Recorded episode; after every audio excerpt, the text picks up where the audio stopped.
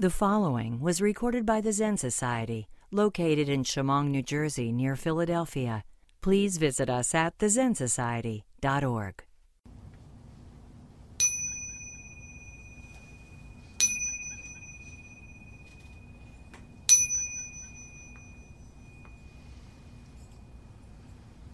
Dharma, incomparable, profound, minutely subtle, pervading the entire universe, revealing right here, right now, is rarely experienced, even in hundreds, thousands, millions of eons.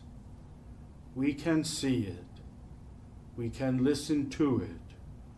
We can embrace and know it. May we completely understand and actualize this Tathagata's true meaning.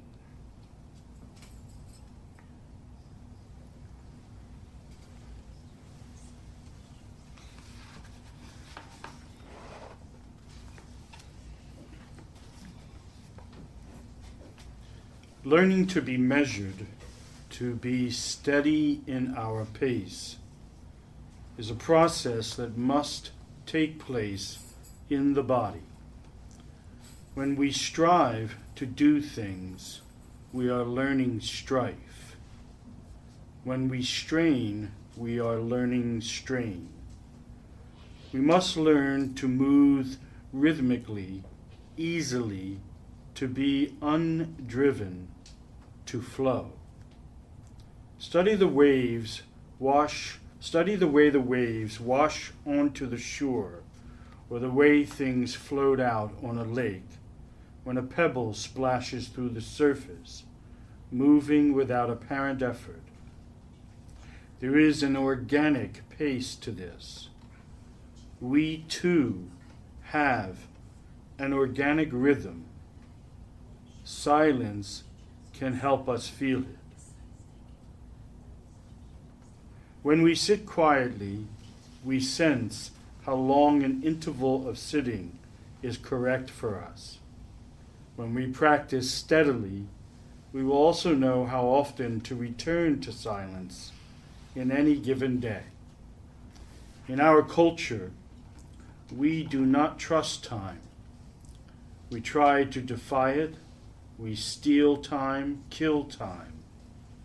We want to control the flow of events instead of trusting in a natural rhythm, instead of trusting that we can and will meet life as it happens.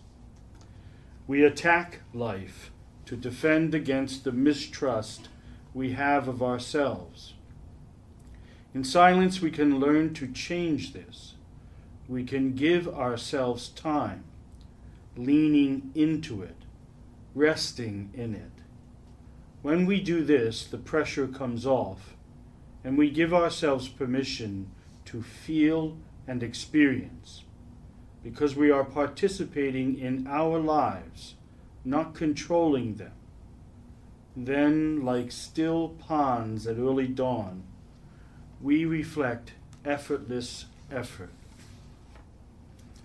The pure sound of the bell summons us into the present moment. The timeless ring of truth is expressed in many different voices, each one magnifying and illuminating the sacred. The clarity of its song resonates within us and calls us away from those things which often distract us.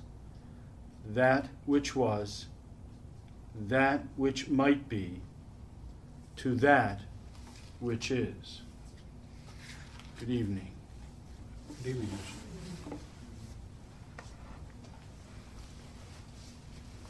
When the Buddha laid out a map to what we refer to often as enlightenment, or a prescription for awakening to what we call our original nature, Central to that prescription was the practice of what we call zazen, seated meditation, or has been coined today by those making millions of dollars off of it mindfulness meditation.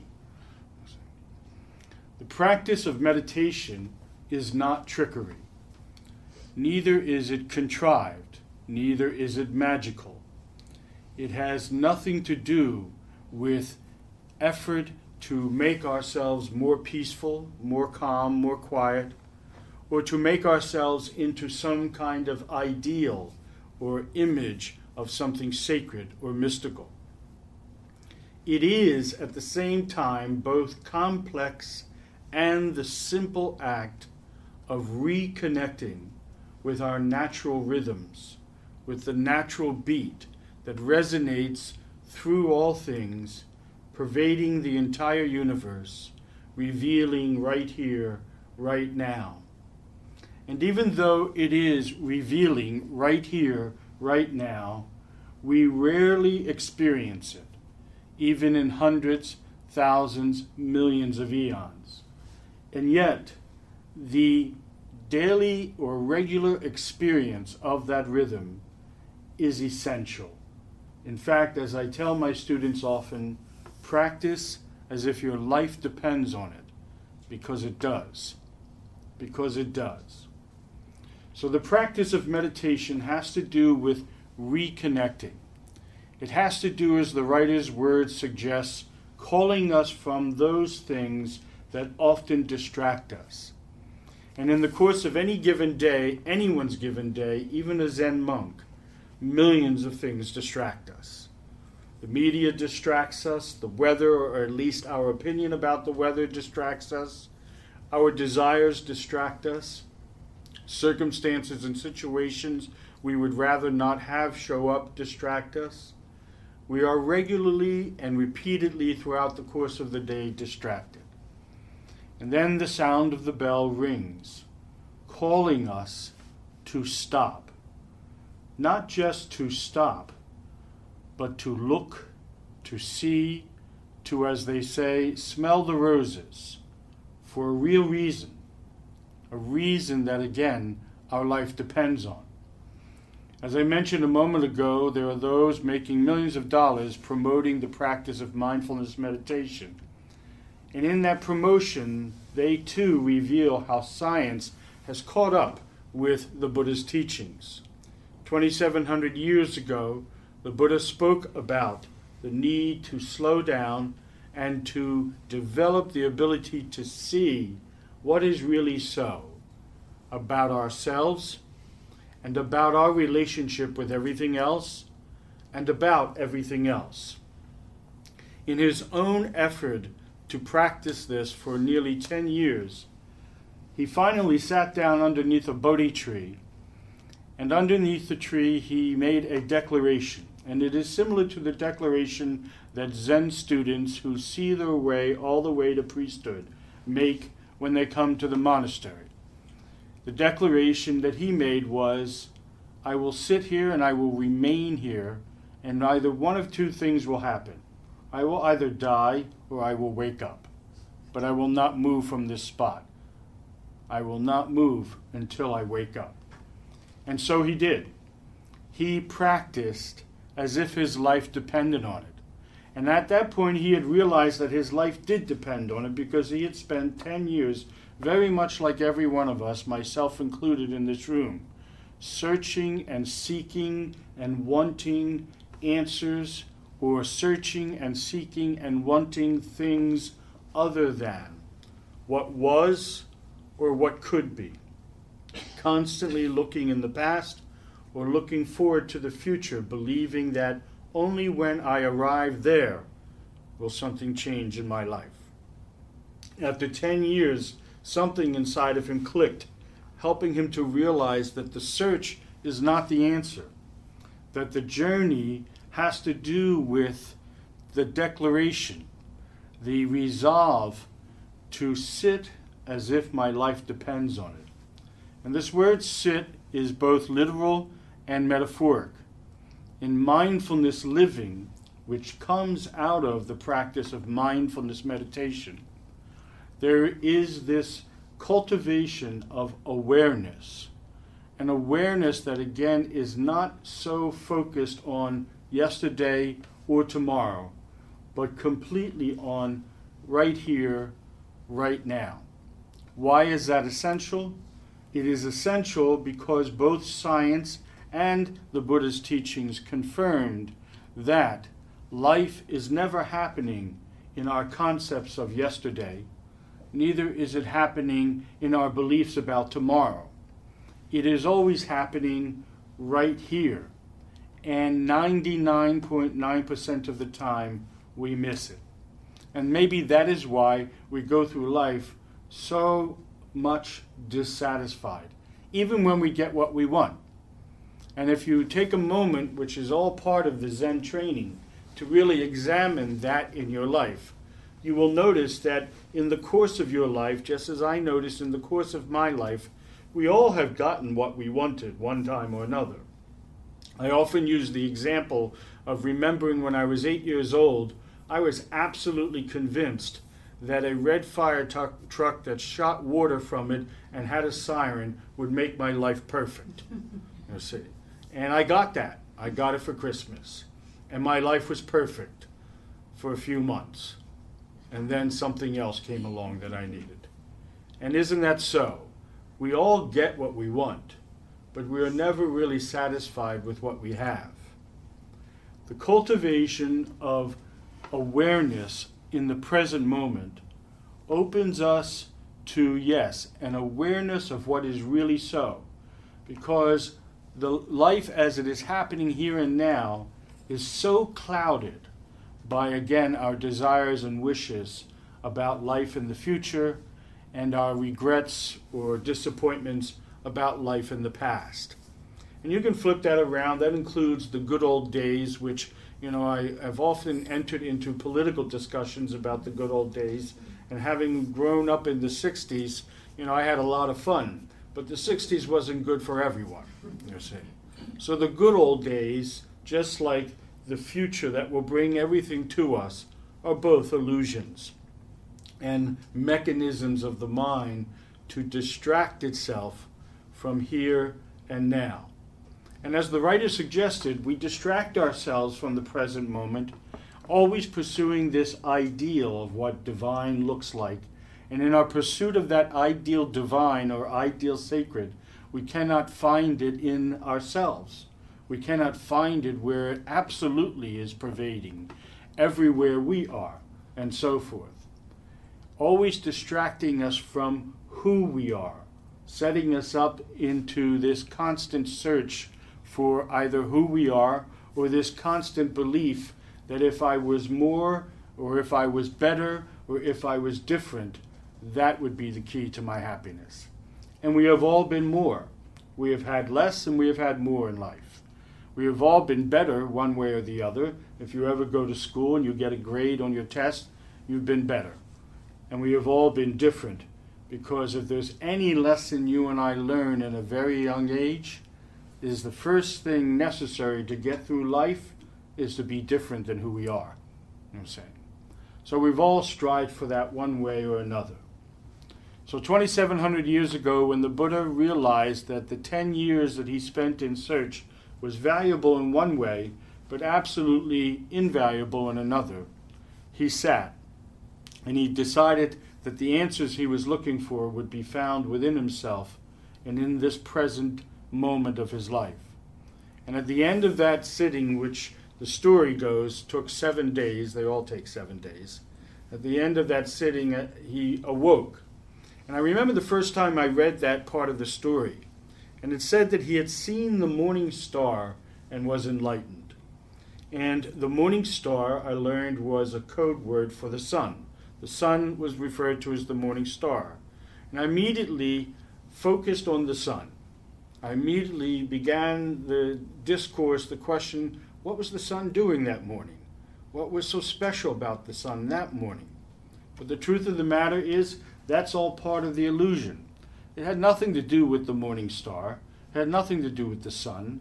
It was the same sun, the same star that had risen in the east for billions of years.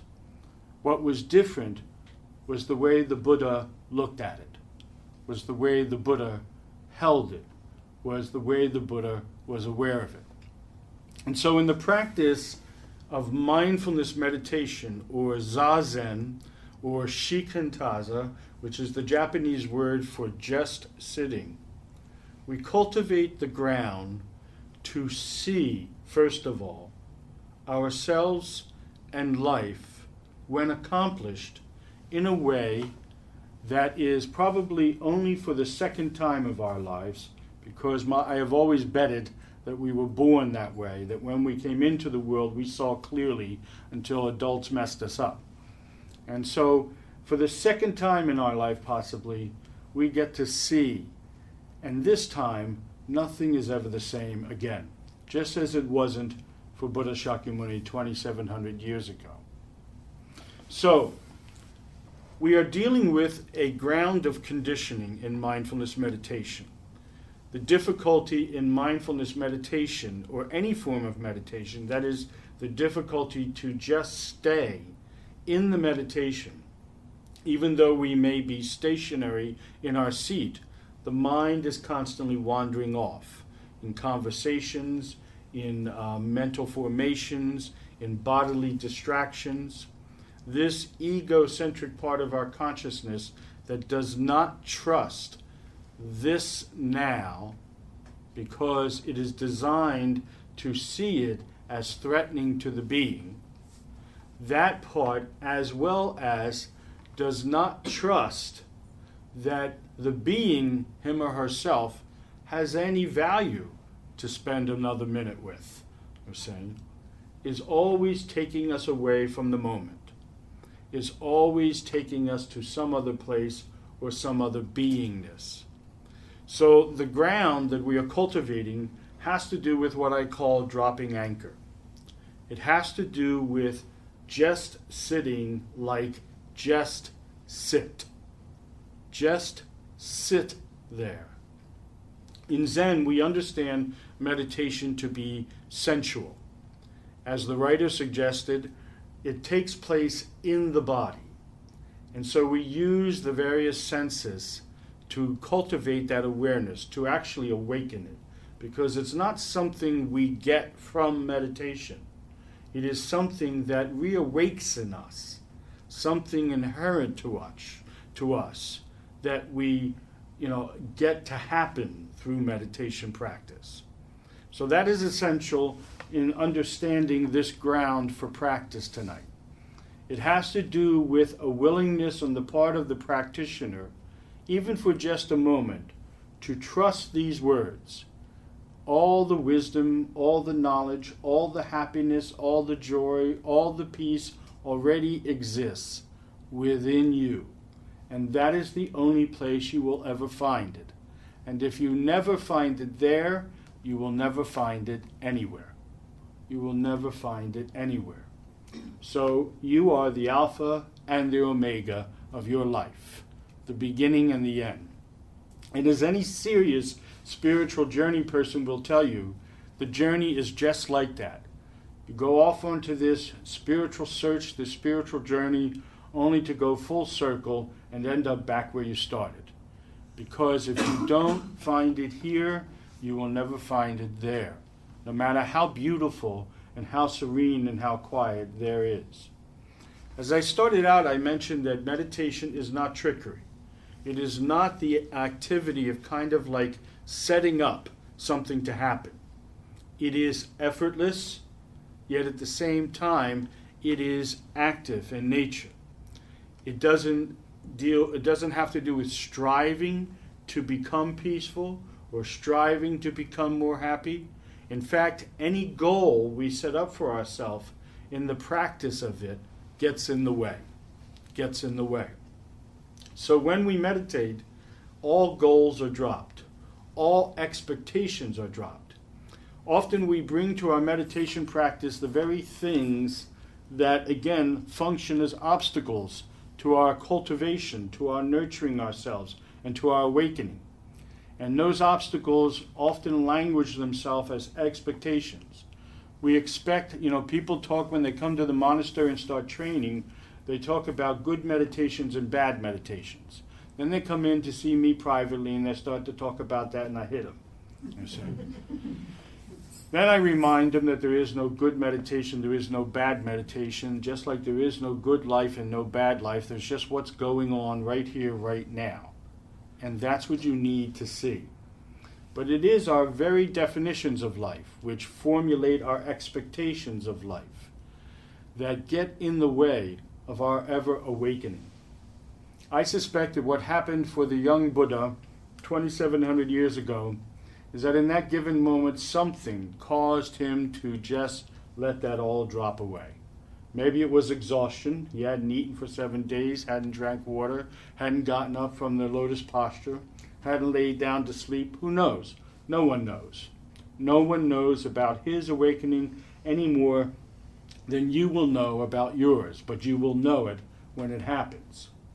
But what is certainly understood after centuries and centuries of handing down this process and well honing it and proving it to work, what is certainly understood is that any expectation we bring to it is the very obstacle that will prevent us from knowing it, from reconnecting with that natural Buddha nature or enlightened nature we all possess, but more accurately, we all are.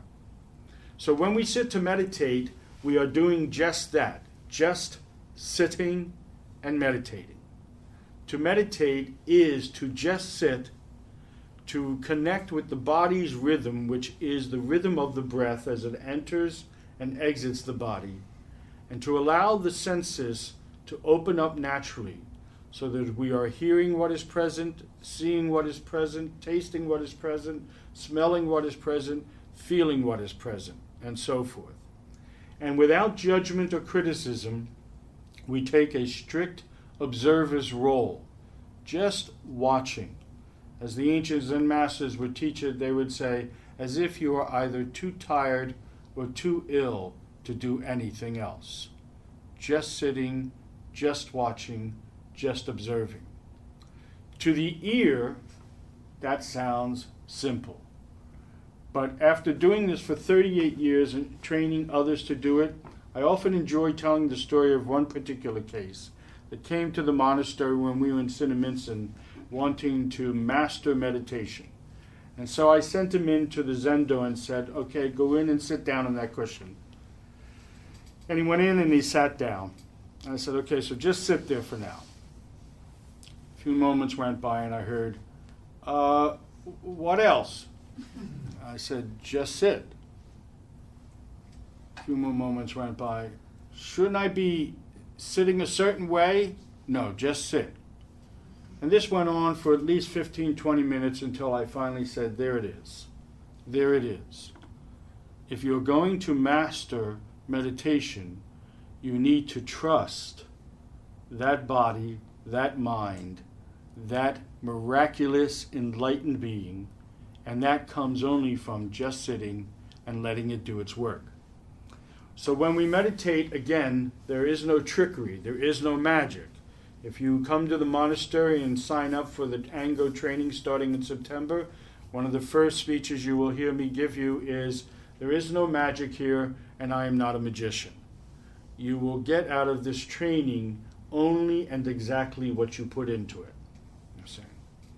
You will bring either your Buddha nature to every practice, or you will bring the obstacles, or both sometimes. And that's your meditation that day. Calling it good will not make it better. Calling it bad will not give you any more knowledge or wisdom than you already have. So it has to do with this complete embracement of the moment. Whatever shows up while meditating is your meditation.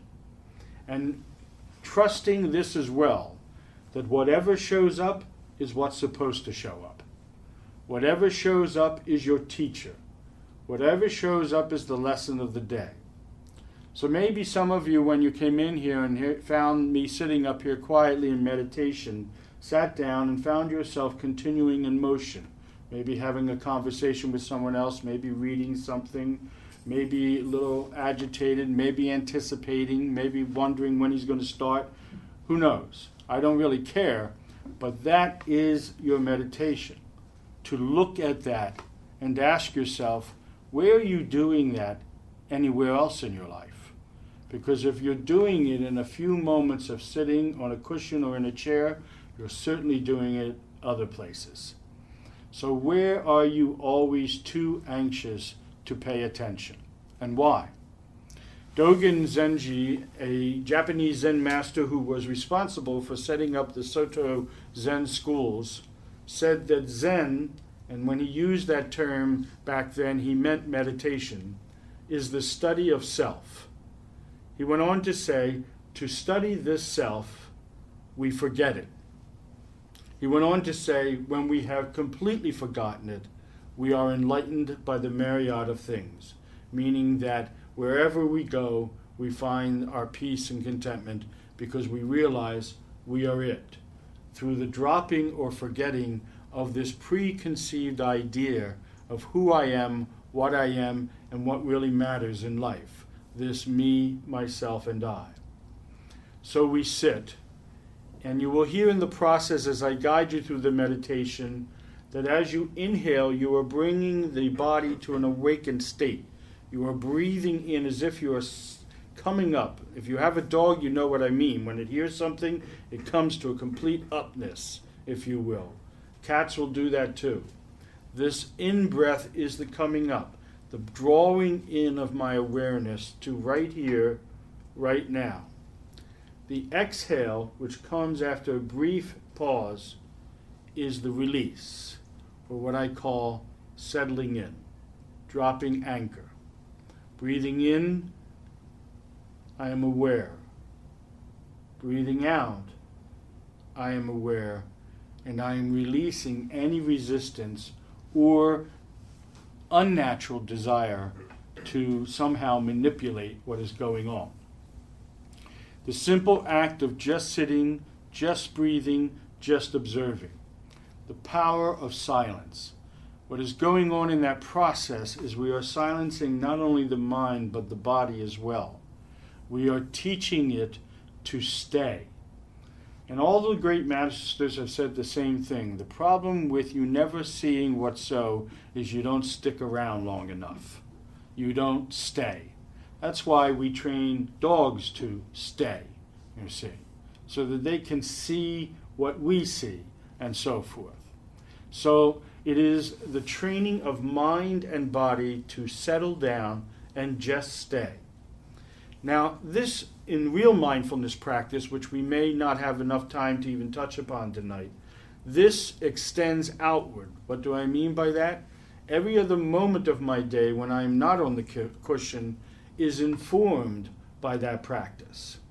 In fact, it is not only informed, but I can learn to use the same techniques at the office, when at the computer, or in a meeting, or driving in bumper to bumper traffic, or when I'm in a hurry and the whole world seems to have slowed down, we can use the same techniques of seated meditation in our daily life, bringing this mindfulness practice to relieve ourselves of the distractions and the effects they have on us. And those effects are often stress and anxiety. And so, the meditation cushion or seat is the place of training, is where we train ourselves. We train ourselves to awaken, to wake up, and to see more clearly, to experience life more directly without the concepts and the beliefs and the desires. And the more and more we readily practice on the cushion and in the chair, and most especially when we join a community of other practitioners and practice together, we become strengthened, we become more precise, things start to naturally happen just by showing up to the meditation and then staying in the meditation. Things change naturally. We don't have to contrive, we don't have to manipulate, we don't even have to manage. Just sit, just breathe, just observe. That is the complex yet simple miracle we call zazen or mindfulness meditation. Any questions?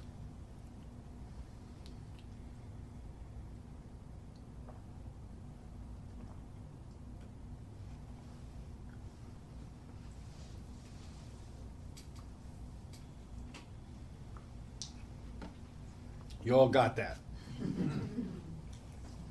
okay. So if you're holding on to anything, stop holding on to it. If you need to cover yourself because of the temperature, do that first. So that when we start doing this, you do not move, do not have to move. So shake off whatever you need to shake off, get into the seat, ready to be in that seat for an extended period of time.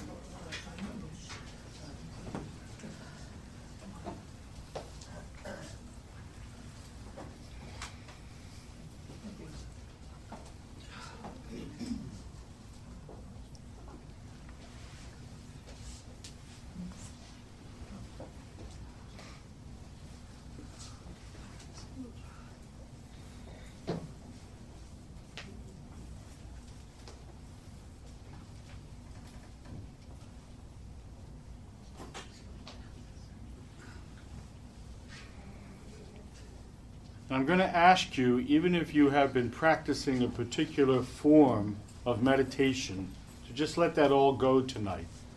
As if this is the first time, and whether you realize it or not, it is the first time you are meditating. Every time you take the cushion, it's the first time. And what we want to do is, whether in the chair or on a cushion, sit upright as much as comfortably as possible so that our shoulders are square to the floor and that both feet are flat on the floor. So that we have this kind of grounded experience. And just gently close your eyes and allow your eyelids to just rest there.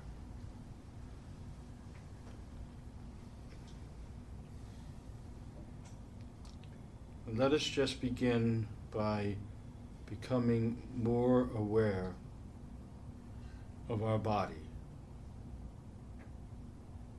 Bring your awareness to your body and kind of like scan it, kind of like observe it.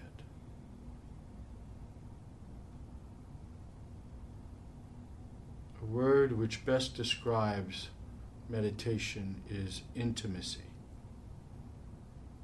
So everything we do when we are meditating is to be an intimate act. So, without judgment, without criticism, just simply become aware of your body.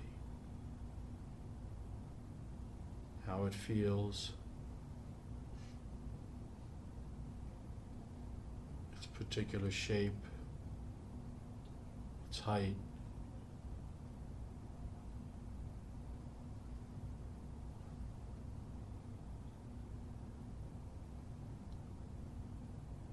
See and feel your body in this moment.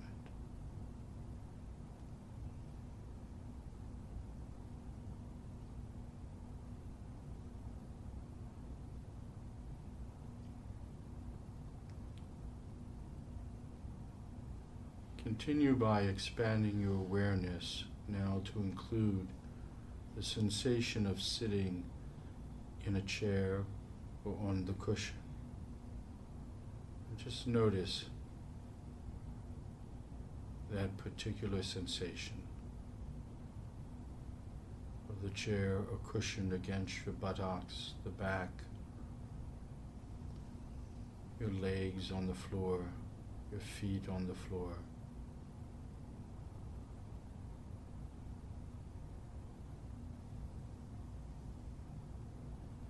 And take a deep breath and hold it.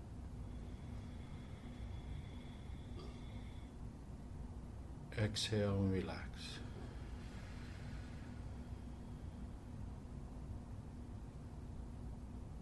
Keep your awareness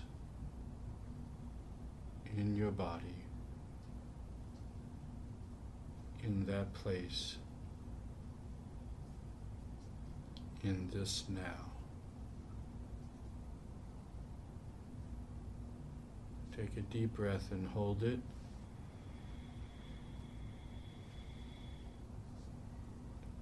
Exhale and relax.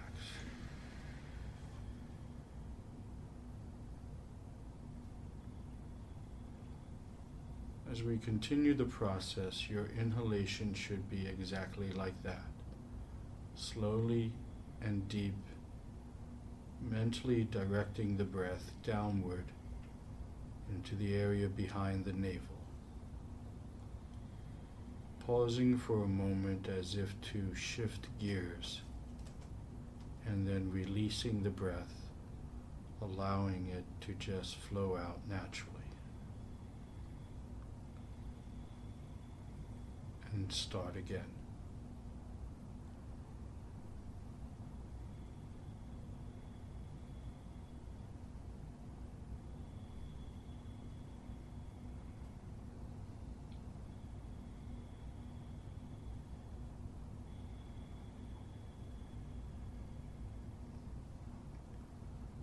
Follow your breath as you inhale, deliberately, mentally directing it downward into the area directly behind the navel, holding it there for a moment before you release, and follow it as it exhales.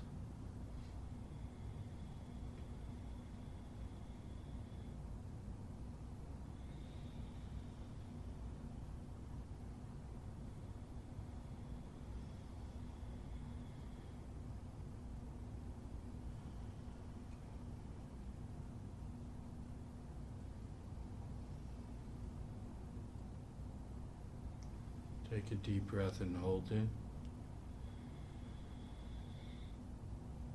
Exhale and relax.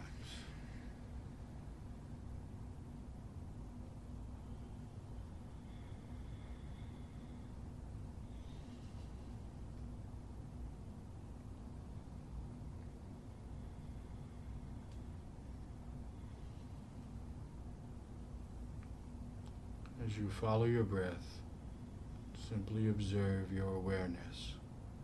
You want to maintain it immediately in the area you occupy,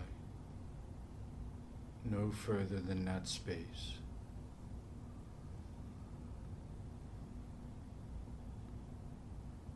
Continue to scan your body as you breathe in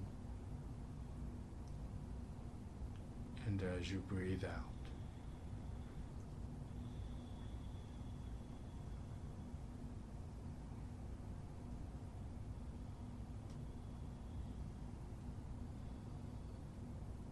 Becoming aware of any stressful parts of the body, anywhere where stress may be sitting, strain in the lower back, the shoulders, the neck, facial muscles. Wherever you find it, with the next inhalation, imagine the breath breathing into that space, gently massaging that experience, and as you exhale, letting go of it.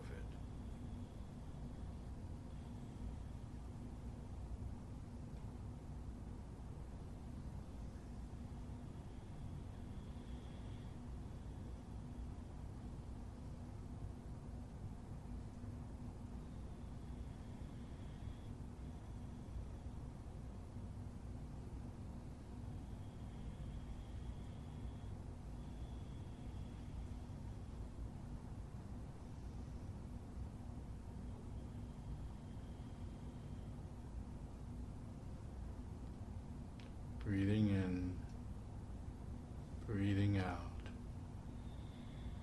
Observe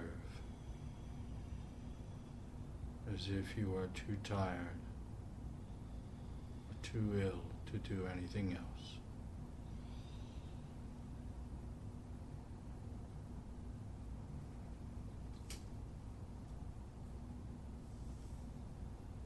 If you find yourself wandering in any way, distracted by a bodily sensation, a thought, or mental formation, just notice it and start again.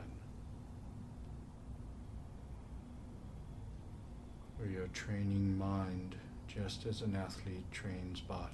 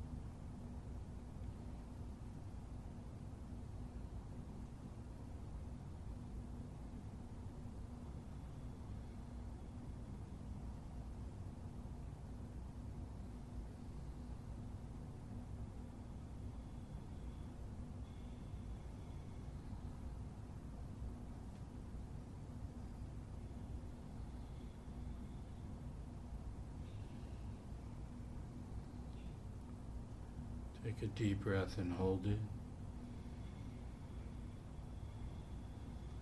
Exhale and relax.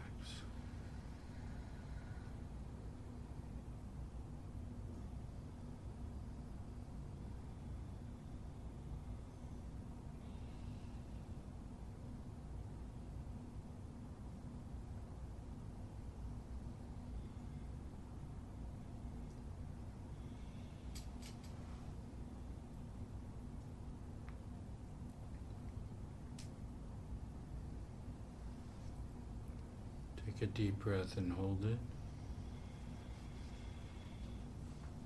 Exhale and relax. May you open your eyes.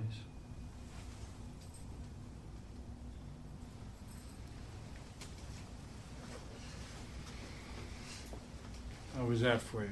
Awesome. Wasn't allowed to say that. First time. Say whatever you want, I don't care.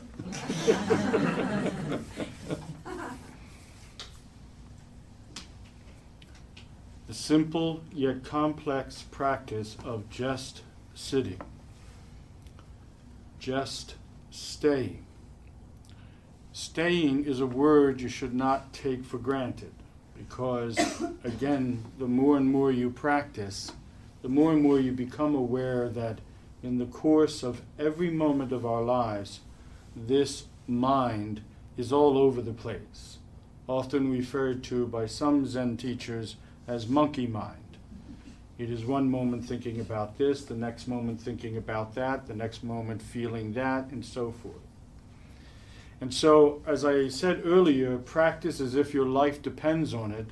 You need to also be aware that without practice, you end up going crazy.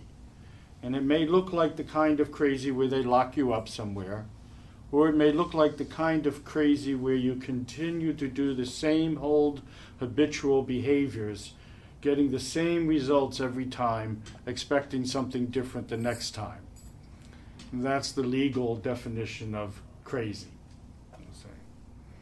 So, sitting brings all of that here and it brings it to a place where you have an opportunity to do something with it.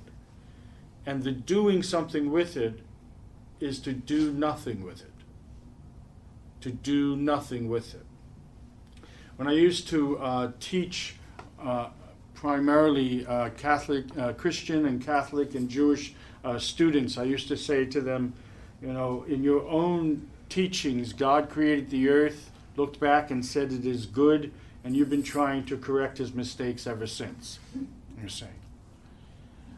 We have this habitual conditioned behavior of having to fix things. When in fact, as I often say as well, it was all designed to work. It was designed to work. There's nothing you need to do about it except pay attention to it, accept, be present to it. 99.9% of the path to enlightenment has to do with showing up, then staying until you see, until you know, and then moving on to the next. And as the ancient Zen masters used to say to students who asked, What happens after enlightenment? they would reply, 10,000 more hours of meditation.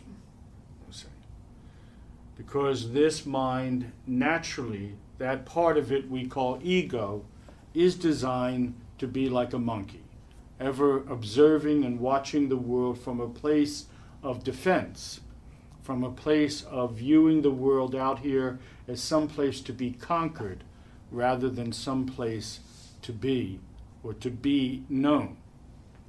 So when we sit and meditate, we need to bring an understanding to the mechanism of meditation. We need to understand, for example, how this ego part of our consciousness literally translates and processes what's going on out here for us. So there's a wonderful Zen story about two Zen students one day sitting down watching a flag blowing in the wind. The one Zen student said, The wind is blowing the flag. The other Zen student said, No, the flag is moving the wind. The Zen master came by and said, Neither the flag is moving the wind or the wind moving the flag. It's your mind. It's your mind. The moral of that particular Zen koan has to do with the awakening to the fact, whether you believe it or understand it or not, and much of the truth, if you were listening to the opening Dharani, when you heard me say Dharma, incomparable, profound, and minutely subtle, much of the truth cannot be understood with this, cannot be rationalized with this. So be very careful to dismiss so many truths that probably show up in your life in the course of the day just because it doesn't make sense to you. So here's one of those truths. And one of those truths is that life is really happening in here. We perceive it as happening out here. But when you get into real meditation training and practice, like 38 years of it, you can see that I experience what I call life in here. This is where my experience is. And this word experience was best defined, I think, by a character named Aldous Huxley who wrote, Experience is never what happened to us. Experience is what we did with what happened to us. So we, you know, we tend to have conversations about how life is treating us, and the truth of the matter is that life does not exist apart from us as if it can treat us in any way or the other. That our experience of life is what we are doing with the circumstances and situations that show up in the course of our living every day.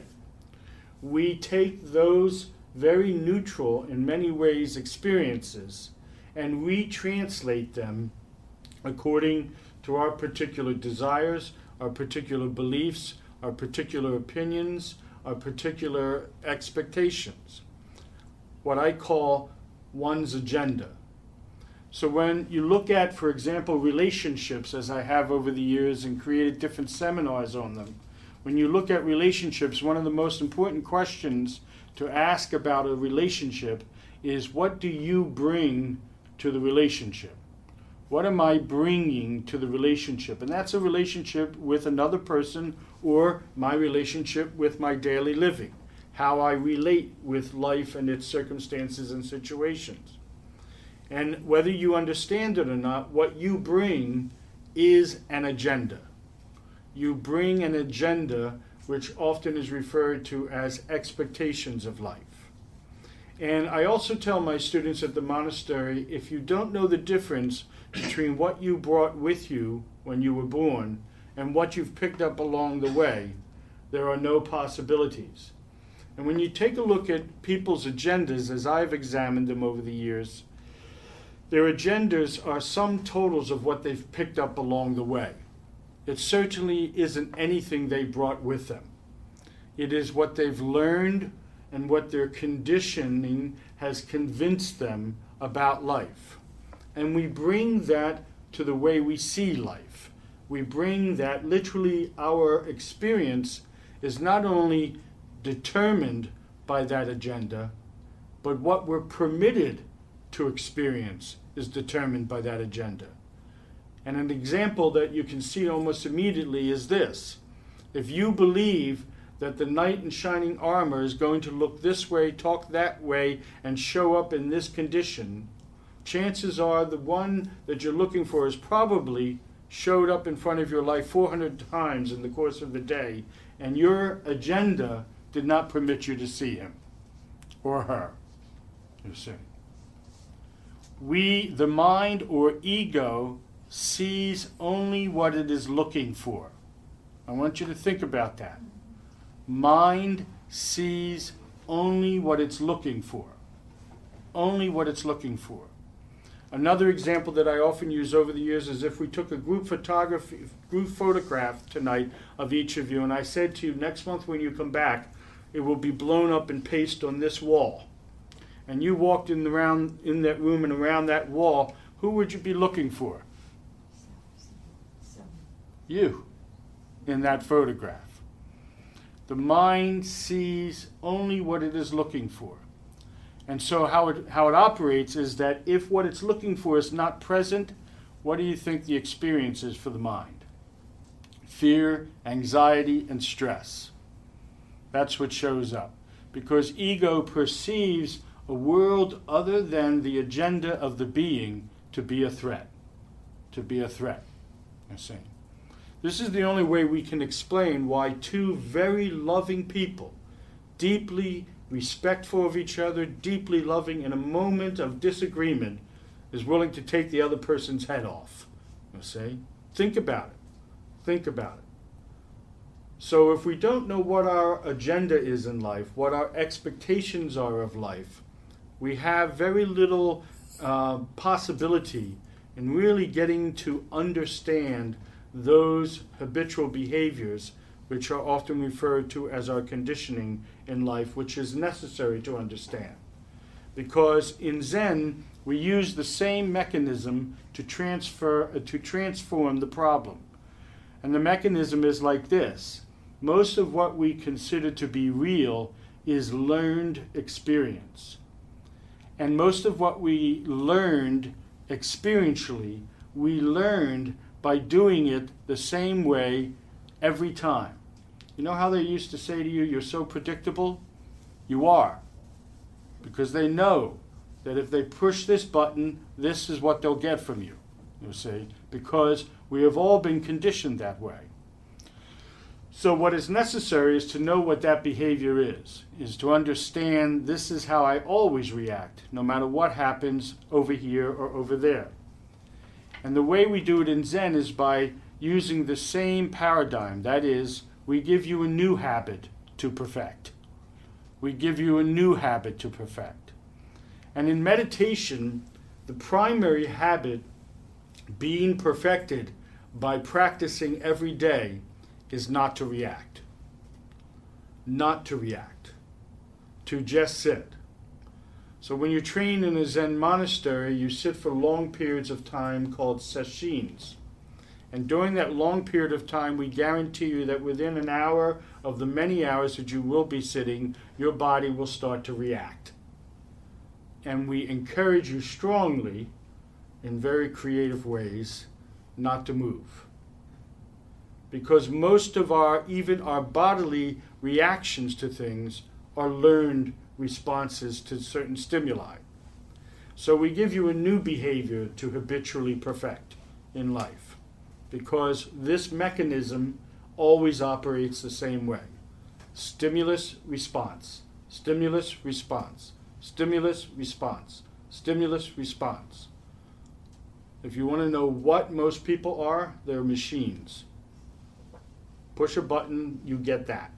Push that button, you get that.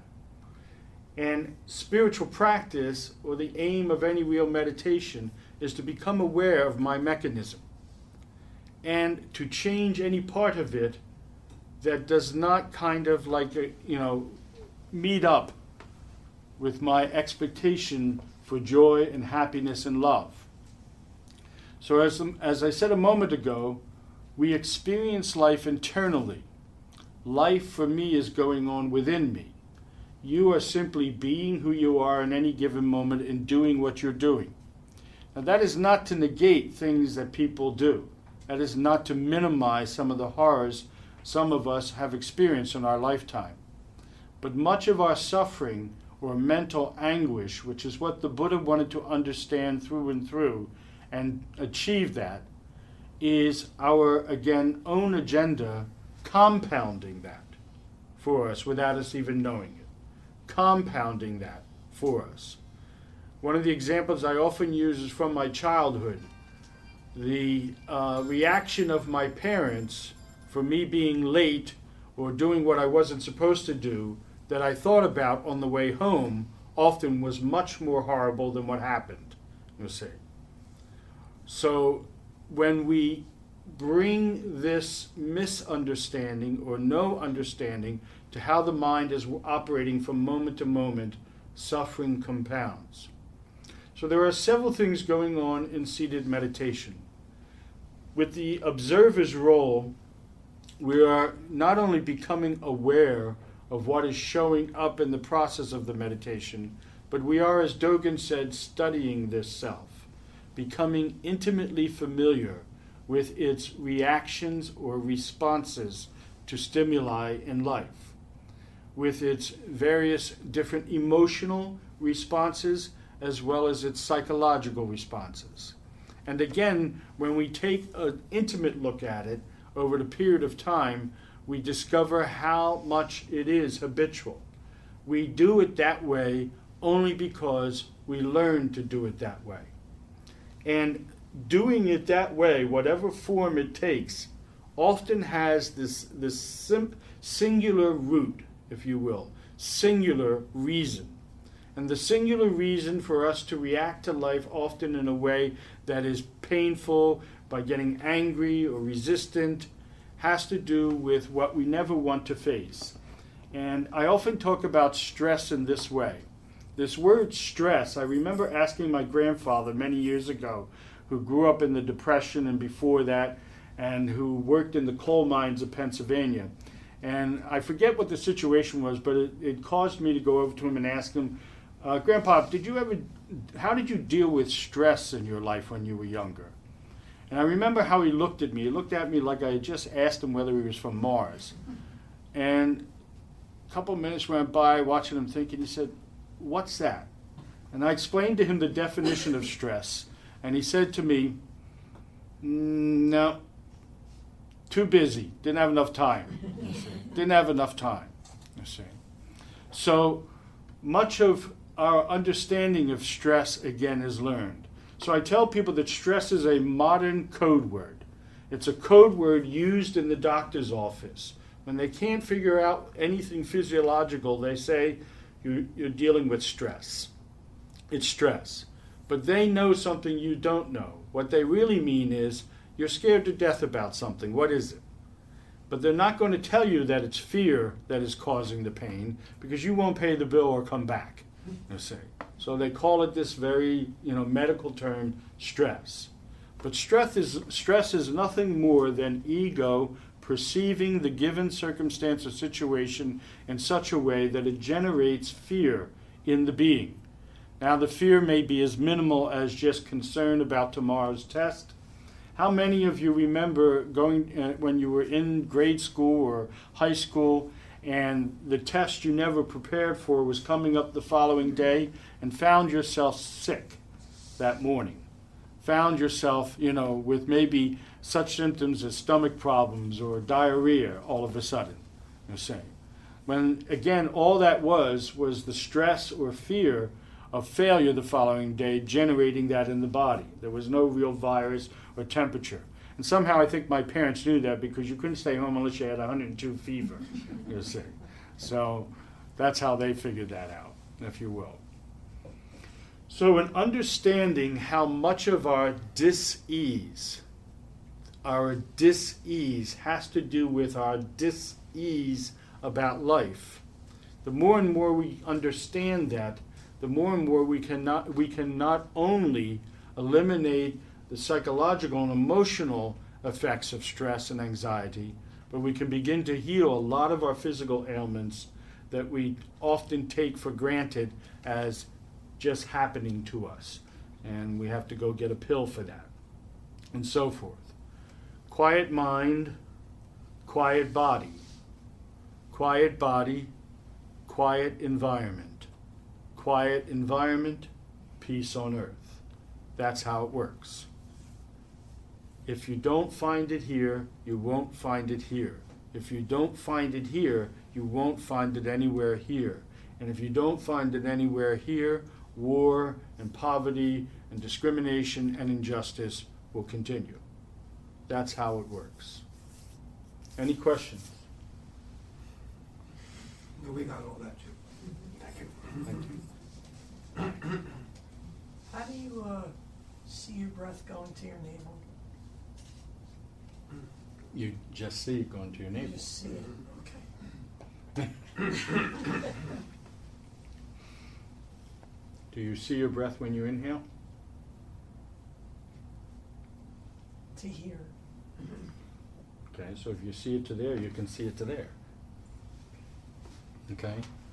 So the seeing, again, or the limitations we experience in seeing, whether it's our breath or what is the answer to the problem in our life, it's the same mechanism operating there. The answer to getting to your navel is the same answer to getting to the answers for your life. Is the same mechanism, okay? And the same blockage at the same time. So, what is it that prevents you from breathing fully?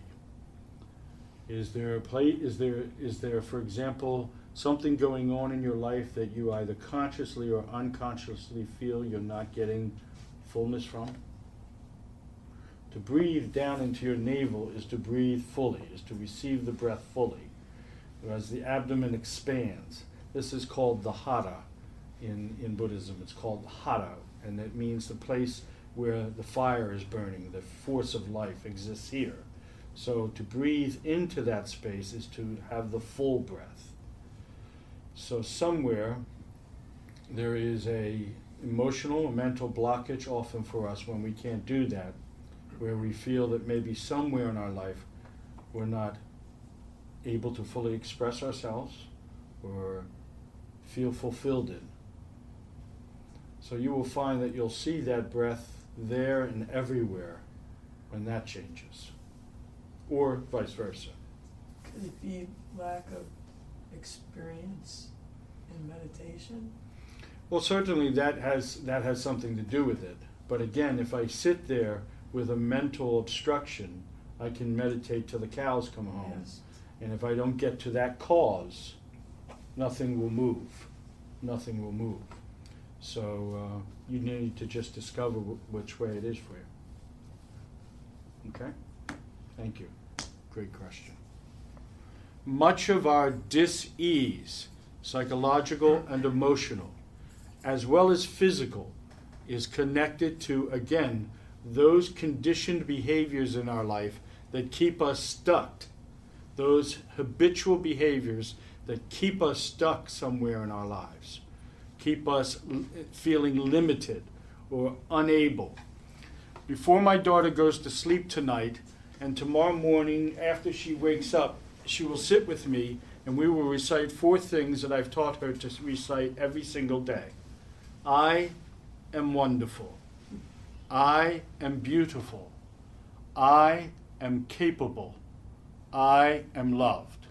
And whenever throughout the course of the day she finds herself getting frustrated trying to do something, I say to her, I, and she repeats the four. And when she gets to capable, I say to her, capable, you are capable, and she figures it out. I'm saying. Most of us have been taught the opposite. And until we resolve that lesson in life, that breath isn't going to go much further. See?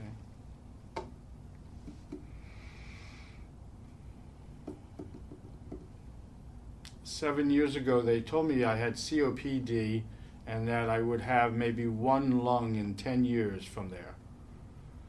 I'm breathing better than I ever have in my life. And that's what I told them. I said, No, you don't know what you're talking about. I'll be fine. I said. They didn't know what the real problem was. I found out. Any other questions?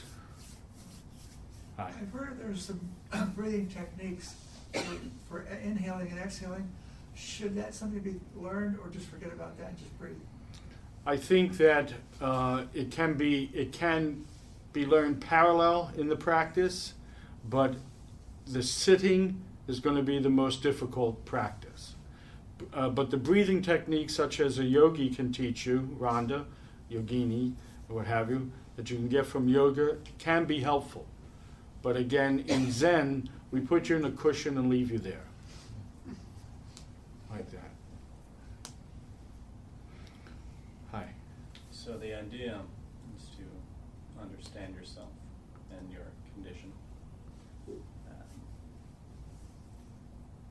if you understand it, if you're aware of it, it's supposed to sort of dissolve away, right?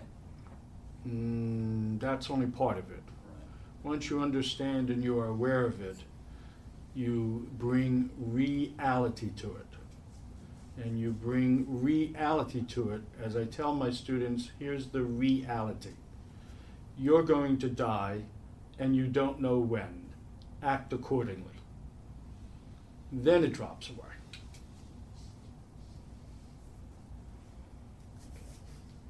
So, let's say hypothetically someone has a propensity to think a lot, obsessively, and they're okay with death, and they see that perfectionism, they see that the obsession is just ego, it's just strengthening it, and it falls away, but it keeps going. Mm-hmm. That mean the root is not found? Means the root has not been resolved, yes. Everything has a root cause. So when we pray, may all beings everywhere be free of sorrow and suffering, it goes on, and the cause of sorrow and suffering. So it's about getting to the root. Most of us just trim the branches and prune the leaves. But if the root problem is never gotten to, the root cause, nothing changes.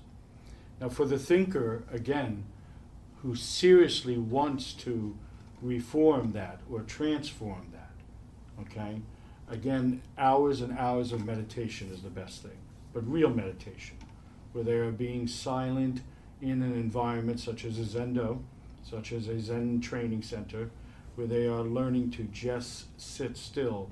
And, le- and the thinking obviously will come up in the meditation in meditation, you learn how to deal with that in a non conceptual way, okay? By fully experiencing the suffering that comes from that. Most of the time, when people's problems show up, they conceptualize both the problem and the solution, and they try to apply a conceptual approach. In Zen, the practice is to fully experience, or what some writers, such as Pema Chodron, refers to as leaning into the fire, rather than running from it or stepping back from it and conceptualizing what's going on. We lean into the experience to where we fully experience. So, where the force, if you will, of silence and conversation clash, there is an explosion, and what's left is life, new life. That's our approach to it. Okay, so it's not just understanding. Understanding must be coupled with, again, this precision training, as I referred to it, where we really bring the mind to that to that edge of the abyss and then push it over.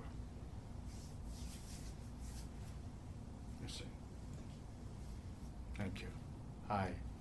Good to see you again. I again. was told once that meditation, uh, that you begin with your toes and you see your toes relaxing and then move up to each part of your body Yeah, on a very methodical, s- systematic basis. yeah. And that, that is a method we use. When I talk about scanning the body, uh, because of the time uh, we have here, you know, we don't get into that specific, but that is a method. You begin and work your way all the way up to the crown, and by then, or most people before then, find that they are totally relaxed. Because what we are doing again is contracting mind, bringing it here, and keeping it here.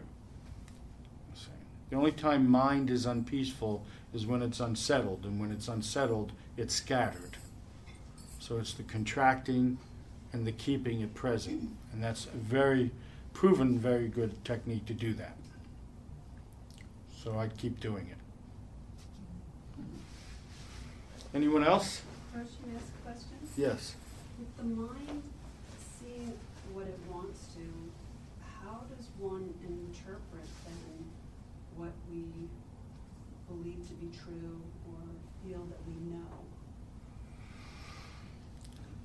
Well, trust yourself, but don't trust anything you think you know.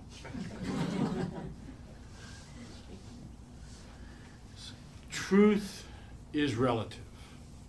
Because of its relativity, if you will, uh, it's never absolute from this Zen Buddhist perspective.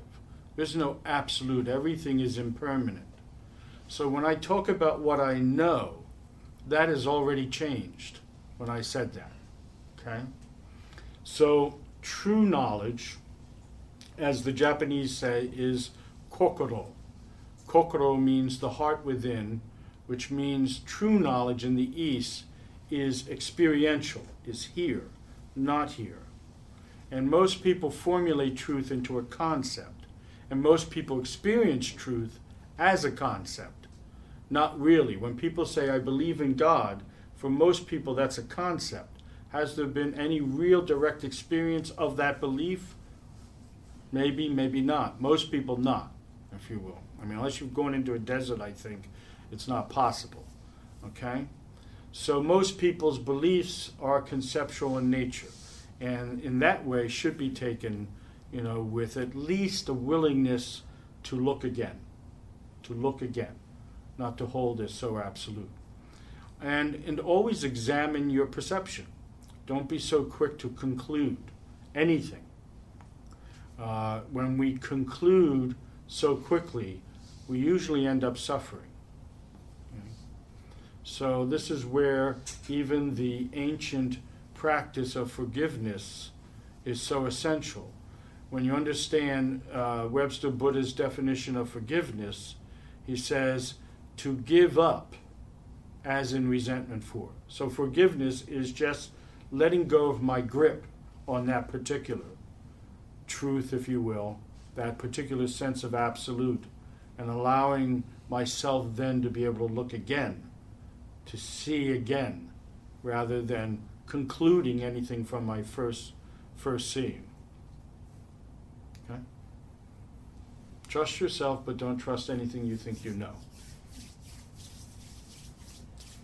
When I used to um, talk regularly at uh, graduation classes in different high schools and some colleges, uh, I usually ended my talk uh, by first of all, paying respects to all of the teachers, I would say, with due respect to these well learned teachers who continually tell you that you have been prepared to enter the real world.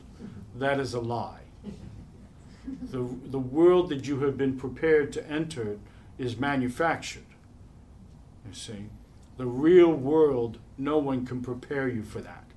You've already been prepared, but you forgot it. So most of what we've learned to be true, be doubtful about. Look again. So, in consideration of what you said, would because I'm kind of this is my first time coming to a meeting, but I've been doing the lead meditation up to this point and a lot of reading. Instead of thinking about what I lack or what's blocked, is it appropriate to say, I'm grateful for that I can see some of the breath and it's pausing, and that there's something else I can reconsider in order to get it to move more deeply instead of looking at myself as lacking or wondering when I'll get there or getting into that thought process. I felt after hearing what you said, and I didn't really get into the thought about it, I just allowed it to be there and then come to me and I feel if I'm really grateful for having come this far and being really present right now, and grateful that if I continue doing the meditation, mindful of what you said, it will just come to pass on its own, and I don't need to force. Would that be? That's correct. That's good. All right, good. Wow, awesome. I just wanted to make sure that I was thoughtful to what you said and not getting into okay, I haven't aspired. Don't mess really, it up good at this yet. Okay, I said it's already correct. Okay. Any more thinking will mess it up.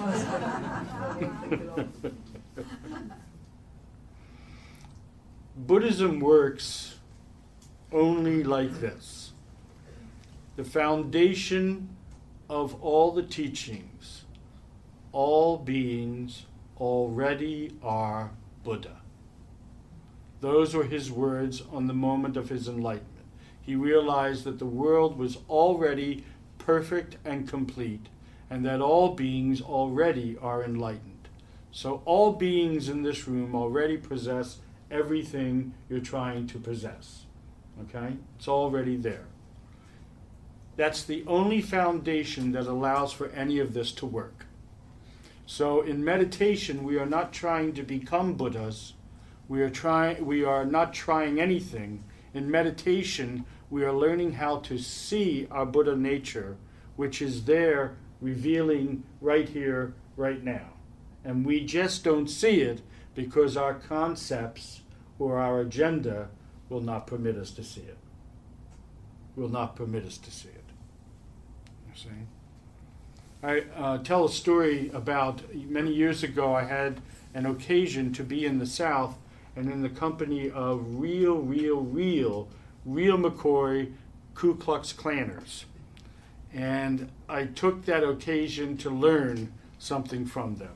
And I proposed the, the million dollar question uh, to some of the uh, people at this particular place that were ac- actual uh, cluckers, if you, if you will. And uh, I said to him, "So why why do you feel that way about black people?" And as the conversation uh, progressed, it came became very clear to me because their only answer was was my papa said this, my grandpapa said this, and it's always been like this, and it's always been like that. As the conversation progressed, it was real clear to me that th- they were unable to see it differently.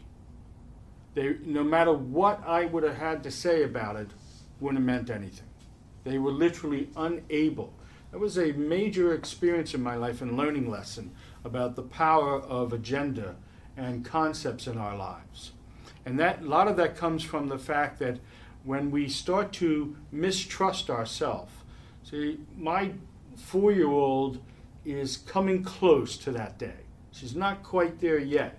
And that's why she's awesome to observe in how she lives life. She doesn't live life out of concepts. She still lives life out of wonder and out of, you know, discovery, all the ways we used to be, and so forth.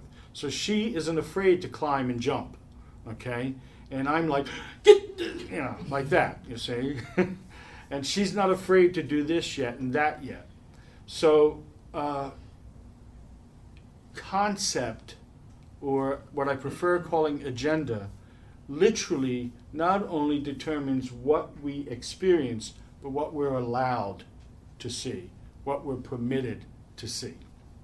That's how powerful it operates in our uh, mental process and daily living. And if you notice, the mechanism of concept is movement.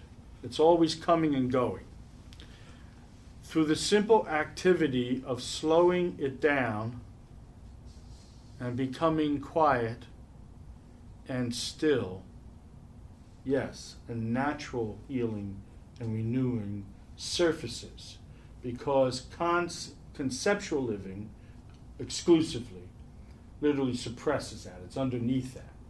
So meditation is how we get underneath the stuff to where the real source is. And the way we do that is quieted this down. See? So there is a saying in Zen when you fully experience something, it disappears.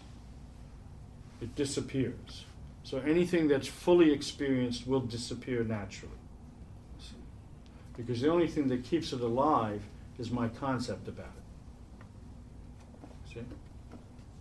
Hi. And, um, Tom, uh, I'm not understanding um, the concept of breathing, like in, in you know in yoga or Hindu practice and pranayama. Do breathing and meditation is, is breathing the breath, the movement of breath, an important concept in Zen meditation, or is it are they two separate things? Are they they used together, or you know, how much? Breath is central. Breath is uh, central. And the way I explain it is like this if I cut off your food supply, you can live for a few weeks. If I cut off your water supply, you can live for a week or so, let's say. If I cut off your breath, you'll die in a matter of moments. So breath is the the ancient word for breath was spiritus in the Western world, which was the same word for spirit, like Holy Spirit. Okay? So the same word for breath was the same word for the divine, if you will.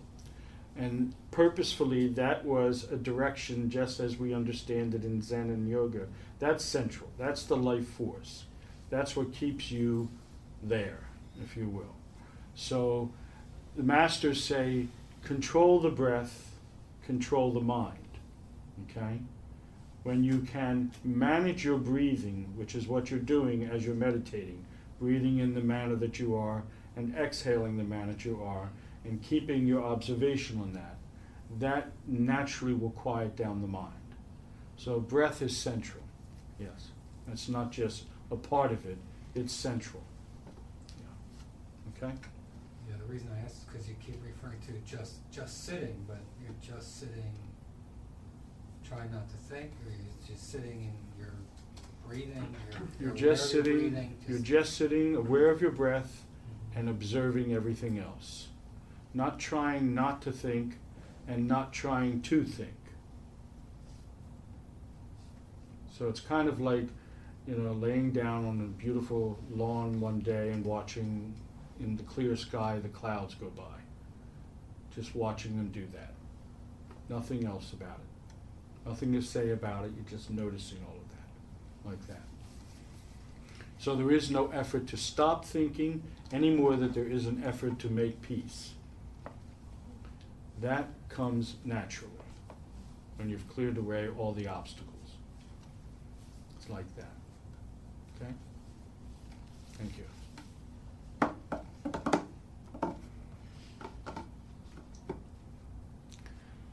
As my daughter would say, let me go to the potty now, Daddy. So we'll take a break so you can go to the potty. I'll be here.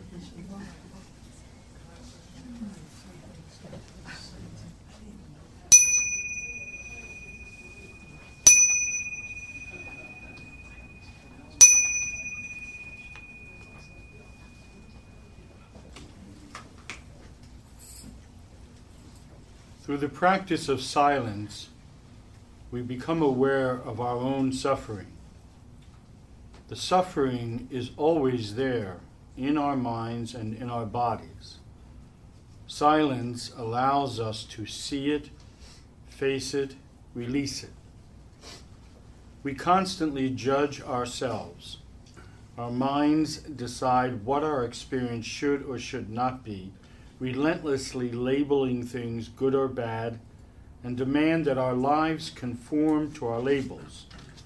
Then, when pain comes into our lives, and it does to every life, we not only suffer it, but we suffer our suffering as well. We add the mind's harsh judgment of pain to our actual experience of it.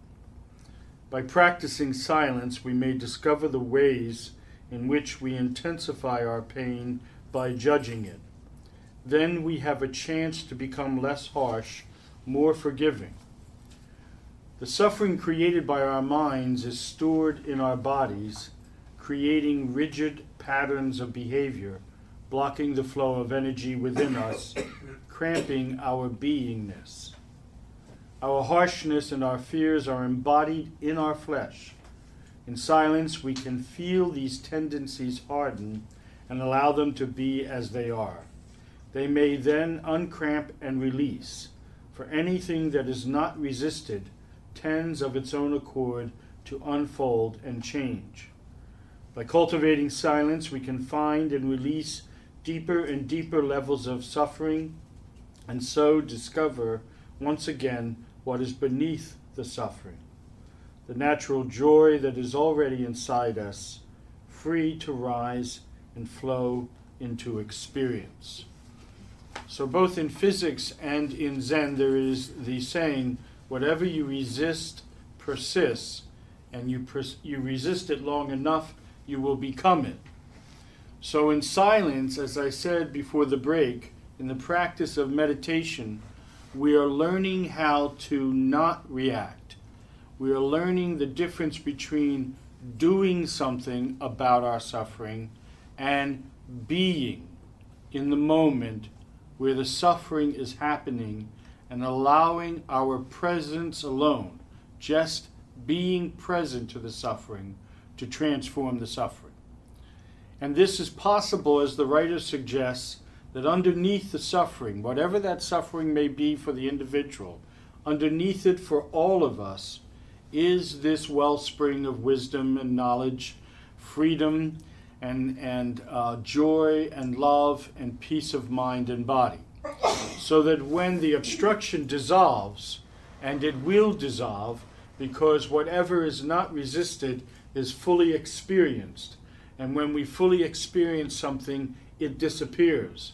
So when we fully experience our suffering, it disappears naturally, and what is always underneath it is this wellspring of enlightenment, is everything we're looking for. And it will rise naturally to the surface. That is why, again, there is no need to contrive peace, there is no need to uh, strive for it. It's already there. All we need to do is release the obstacles that prevent us from knowing it intimately and personally right here, right now. So, as I said also earlier, the techniques used in the seated meditation can be transferred and called upon. In Buddhism, we have what we call three refuges. I take refuge in the Buddha, I take refuge in Dharma, I take refuge in the Sangha. We understand in modern terms to take refuge in Buddha is to take a kind of trust, to have a trust that, again, Everything is designed to work. I am designed to work. To take refuge in my Buddha nature, for example, is to trust myself, is to, as in the Buddha's dying words to his disciples was, attadipa, which meant rely on yourself. You are the Dharma, you are the light. Rely on yourself. To take refuge in Dharma is understood two ways the Dharma being that which, that force that runs the universe, if you will, that ultimate wisdom, that large wisdom, that large knowledge, as well as the teachings themselves. So, when in times of trouble or confusion, I take refuge in Dharma, both in the trust that this has all been designed to work out, and also in the teachings which have been well honed and proven to work down through centuries. And last but not least, to take refuge in Sangha, is to take refuge in the community, to take refuge in relationship, to take refuge in love, to find that place in times of trouble, in loving relationships, in my connection with other practitioners, and so forth. So, when we talk about, again, transferring the techniques of meditation, we can take refuge in the cushion even while we're not in the zendo so that the world becomes our zendo. And how that uh, manifests itself is again taking the simple steps of meditation practice and applying them. So, in the course of the day, when a circumstance or situation shows up in your day that stimulates stress or anxiety, the first act, the first action of response is to be aware of that to be aware of the stress and where it is located in my body and going on. To stop. So before you do something about it, before you run or you fight, which is the primordial response to anything that is threatening to the being, the primordial response is to fight or flee. So before you either fight or flee, there's something in between fighting and fleeing that you can do. That space in between is where we stop and we hold the suffering of fight or flight in both, if you will, hands and balance it by taking a deep breath and anchoring ourselves in that moment. To just simply pull mind out of the story, because in that moment of stress, what is always present, in fact, what is always present with every emotion, is a thought. Therefore, the thought is generating the emotion. And the thought in this case is what I often refer to as the story. Whenever things stressful happen to us, or disappointing or, or painful happen to us, the mind immediately creates a story around it. It creates the story, and the more and more we indulge the story, it perpetuates or sustains the suffering. So, by drawing our attention away from the story to our breath, centering ourselves here in the hara in those moments, taking a deep breath, then exhaling, we are cooling down the fires, the flames of the story. And we continue to do that until we find ourselves settling down. And the third piece to that has to do with what I call taking care of business Zen. Taking care of business Zen is this the story is a fabrication of what is going on.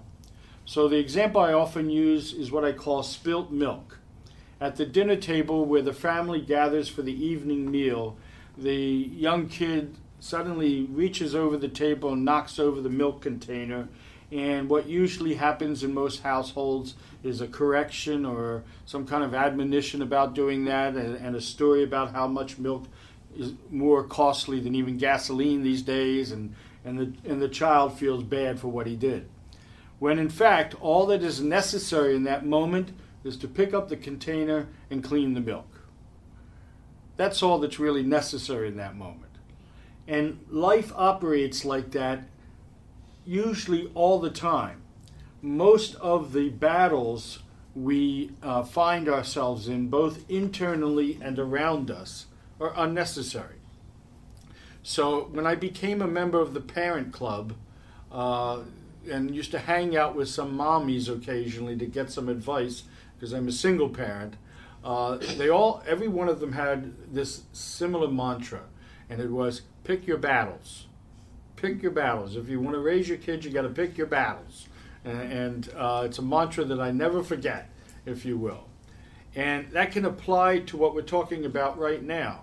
By stopping and settling the physical reaction to the circumstance or situation, we get a clearer view of whether or not this battle is worth it or not. And in that moment, usually the battle is not worth it. We simply go back to what we were doing.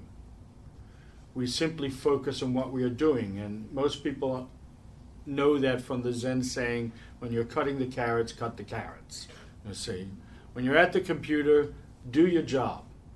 If you find yourself wrapped up in a story, take a deep breath as you would in meditation, drawing the mind back to what is going on here and now and stay focused on that.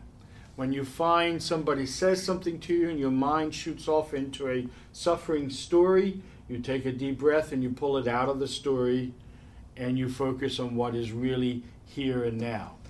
In the psychology of arguments and relationships, you may be surprised or maybe not to hear me tell you that in the psychology of arguments and relationships, what we think we are angry about in the moment is never about what just happened. is never about what just happened. I'm never angry at you for what you did. I'm angry at you because for what you did reawakened a memory from the past that I didn't resolve then, and I'm projecting that into the moment. So when I'm angry at you for being late, I'm angry at everybody else who's ever been late for me in my life. You see, and what that said to me, or how my mind again translated that for me. So this is why the practice of being here now, staying in the present moment, is so essential. Because when the mind is attempting to understand the suffering that's going on, it is like a computer. It is looking for the data in the past to, in order to understand what it is, what's going on in the now, if you will. But that process is never helpful. In fact, compound suffering because in order to handle life now, we need to handle what's going on now. You see, what's going on now. So uh, the practice of staying present, the practice of drawing the mind, I compare it to a rope, you know, on an animal, and you're trying to bring the animal in. Drawing the mind back to here when it would rather go into the story about what happened. You know, we love stories. That's why the motion picture business is a multi-billion dollar business. We love stories. You know, we love stories, and uh, we we the story we love the most is our own. The evidence is at parties when we are ready and a- willing so quickly to tell you how life is treating me. You see, and what's going on in my life, and you should have seen what I had to deal with yesterday, and so forth and so forth. The practice of staying out of the story in the course of the day, which is where the suffering is going on, drawing my attention back to the present moment and what I'm doing here and now, is the practice of mindfulness living. And it begins with, again, being aware that the stress is present and rising. And that takes training that happens on the cushion. I often tell people that 38 years ago, I knew the stress was happening in me after it had taken me over, beaten me up, and left me to die. I say, today I see it coming 10 miles away. I say, 10 miles away, and I'm ready for it. Sometimes, not all the time. Mm-hmm. I say, I, I thought I had that really down pat until my daughter was born. say, so, so that's the way that works. Staying in the moment is focusing or directing my attention to what is going on now and not the story. Awareness of the stress when it is surfacing begins in the moment that I notice it and apply the, bre- the breath or breathing technique to uh, disabling or dismantling the mechanism that I often refer to as the fire, putting out the fire that the story is generating. And then returning to the here and now where is only experiential and where there is no good or bad, right or wrong. There's just now. Now. You cannot conceptualize now. Anything that you talk about what happened now is about what happened, you see. So the mind cannot this is why it's so it has such a struggle with the now because it can't talk about it. It can't can't can't tell you what it is. You see, it can tell you what it experienced in the now, but it can't tell you exactly what it is. So there is this real freedom in the now that again the more and more we practice silence, the more and more we become aware of that. And I tell my I tell my students that the process includes becoming intimately aware when you have found that refuge within you, when you have experienced that peace. It's not enough to just say, Oh, I'm peaceful. Become intimately knowledgeable about it. Become so intimately aware of it that you can find refuge in it instantly in any given moment or circumstances. But that only comes, again, like any other relationship. The more time you spend with it, the more you become familiar with it, the more you become familiar with it, the easier it is to find it when you're looking for it. And that is why we meditate from here on every day of our lives for the rest of our lives as if our life depends on it because it does. When do you stop meditating? When you die. You've got my permission. Before then, meditate, meditate, meditate. I often tell my students that before they pack, wrap me up to be burned, my last words will be just that meditate. Meditate, meditate. Any final questions?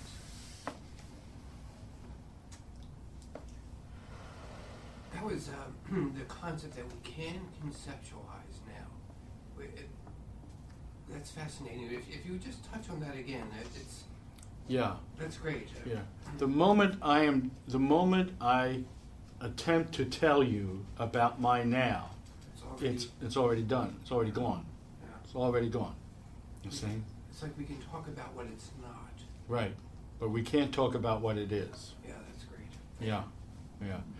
When I started teaching about Zen, I used to tell people in order for me to tell you what Zen is, I need to tell you what it's not. Okay? And yeah, you can't say what it is, you can only say what it's not. That's great. Yeah. In fact, when we understand the mechanism of the mind and how it differentiates, how it compartmentalizes things, it knows up by thinking down. It's kind of like, you know, in a photography with the camera, the picture is actually flipped upside down, okay, out here. Well, the mind operates that way. So when you get to a stairway and you, you know, you, you, you know you're going up, the mind is actually focused on going down. That's how it knows up. Okay?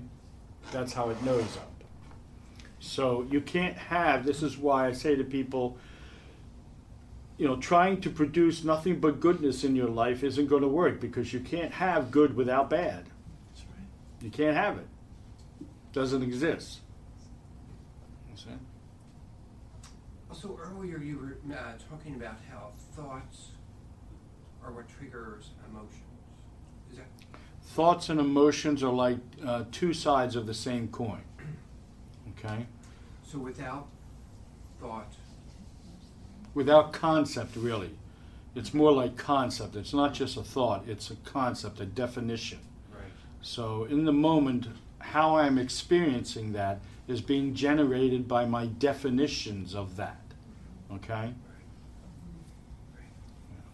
Thank you. So, you know, again, if I say, if you really loved me, you would, well, that would prevents me from knowing you really do love me.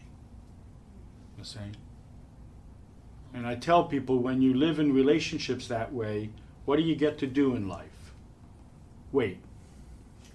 And you'll wait forever because they're not going to change. You see? Like that. So, again, what is often preventing me from knowing life fully is my concepts of life and what that would look like. Thank you. Hi. all these concepts are just, are learned from family, society, basically. Yes. Yes. So it's all basically fabricated Yes. and then instilled in us. and Yeah. Make us think that that's. Yep. And that's how we get you to behave the way we want you to. Yeah, Right, it's about control. Yeah, it is. It's nothing else but control. Nothing else but control. No, That's all it's about. Yeah. Yeah. So how does meditation dissolve these concepts? they don't they dissolve the grip we have on them you know i have concepts i have beliefs and i have opinions but most people concepts beliefs and opinions have them and that's different. So it dissolves that relationship where my beliefs have me i have beliefs which means that i can pick this one or not pick this one okay? But most people beliefs have them I say. so it's not a dissolving of concepts it's a dissolving of if you will the place we hold concepts you know that's what it is. It breaks down our whole idea of what is real. And when we, once we have experienced that there's no going back. Anyone else? Can I make one comment? yes you I may. wanna I wanna see if I have this right. If, if we absent ourselves from the response and we accept what's going on, I don't do the good and bad and all that, I just, it just is.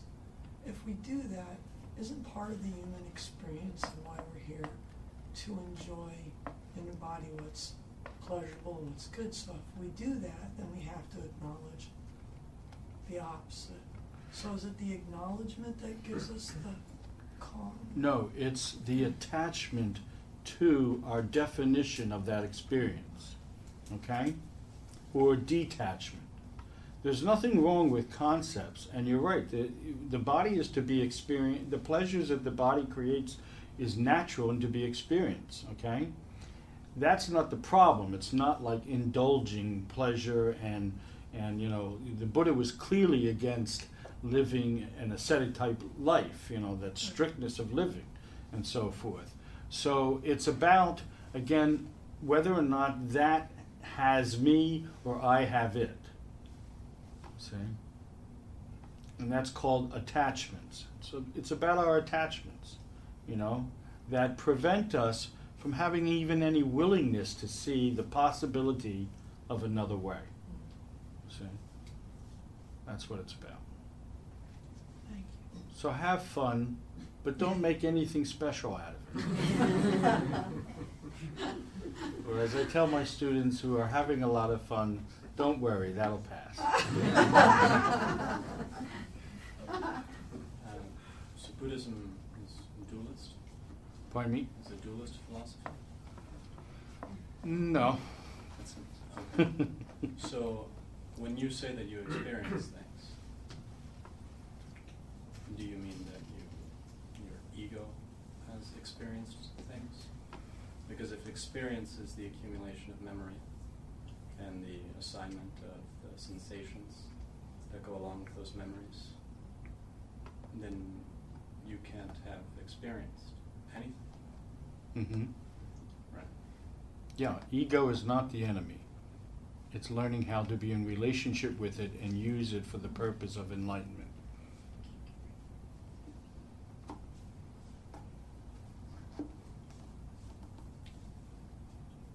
And you don't identify. Don't identify with anything. The moment you identify with anything but yourself, and that cannot be described as we were talking a few moments ago. I can't tell you. I often talk about if you and I met in a bar, possibly, well, maybe not you, I don't know, but if you and I met in a bar, possibly, and I asked you who you were, you would tell me your name. You may tell me where you live. You might tell me you, you know, degrees you have. You might tell me about all of that stuff in your life. Okay, and none of that's you. None of that shit. And the fact is, is that you can't answer the question. You can't say to me, this is me, myself, and I. So most of our identities are false. All of our identities are false. Okay? So, So do you even bother holding a place in concept for what yourself is? you can hold you can hold it as long as you remember that too will pass. So it's all about it's about, you know, life is what it is. And what it is is what it is. And sometimes it stinks and sometimes it doesn't. We don't make anything big out of the stink and we don't make anything big out of when it's not. See? That's what it is. We realize that everything is of the nature of impermanence. So when I'm having a problem with the stink, my ego wants something other than that. And my ego wants something other than that because it somehow perceives that as a threat to me. Okay? And it's that wanting. You know, it's like when you when you really look at, you know, having suffering in your life and the moment that changes, we'll say having suffering in your life and then you, you become peaceful. Most people think they become peaceful and happy because they got what they wanted. No. You became peaceful and happy in that moment because you stopped wanting. Wanting is the cause of suffering. So enjoy, like I, what, what's, what's your name? Patience. Oh, patience. Patience. Yeah. Were your parents hippies? What? Were your parents hippies? No. So patience, like patience and I were talking about, enjoy the pleasurable things. But when your life becomes about enjoying the pleasurable things, you're trapped. That's the trap. Okay? So enjoy the pleasurable things and let them go when they go. Ego wants to grab on, it wants to attach, it wants to keep the pleasurable things around and repel the unpleasurable. And that wanting in that moment is what's really causing the suffering. So this is a question I've asked many people. Um, the bodhisattva, they no longer have desire, they no longer have attachment, they feel compassion and understanding, so they want to help others. But they're not attached to the outcome of their help. Mm-hmm. And every person has to help themselves. Mm-hmm.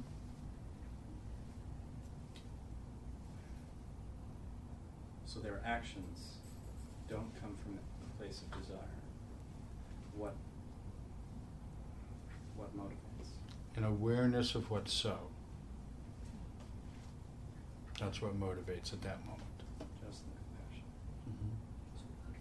Yep. Um, At, at that point, their, their ego is just a point of reference Mhm. in space-time. Yeah, to, yeah, that's a good way, of s- yeah, that's a good way of putting it. So what is, the source is an awareness of what's so. And that detachment from the outcome is the key.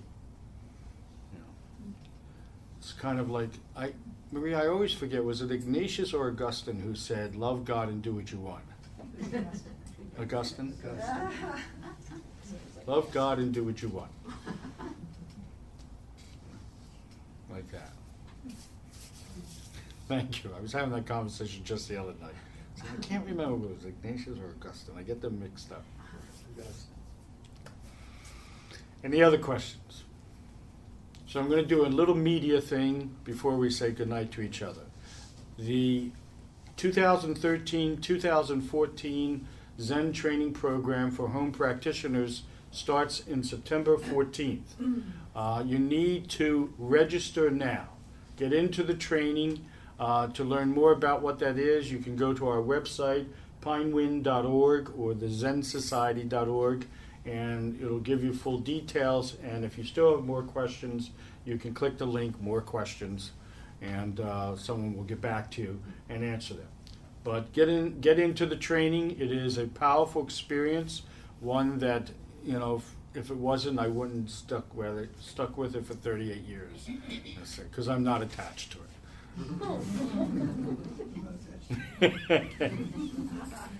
Thank you for the privilege of being with you and for coming out in this heat. Tuesday night meditation?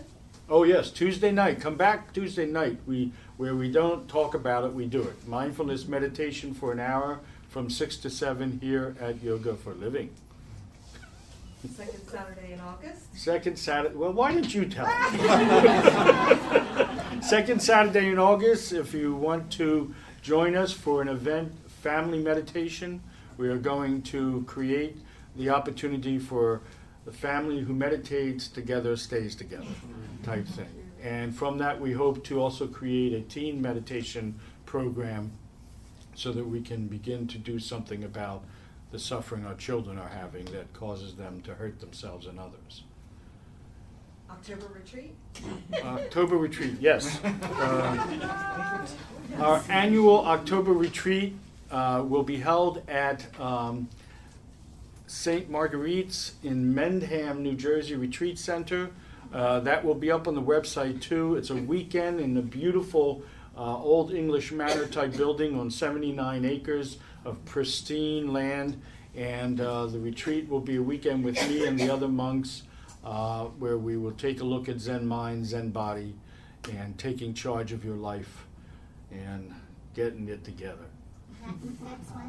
Uh, October 18th, 19th, and 20th. That's the third, third Saturday. That's So the we third- won't be having Zen chat here the third Saturday in October. We'll be having it the following. the following week, which is gonna be a special Zen chat, where the Roshi's gonna be doing a special tea ceremony. So that's really not, not to be, bit- not to be missed. Mark your calendar. It's amazing. So get on retreat with me, get into the training with me, and we'll be one happy family and change the world. Or not. Good night. Good night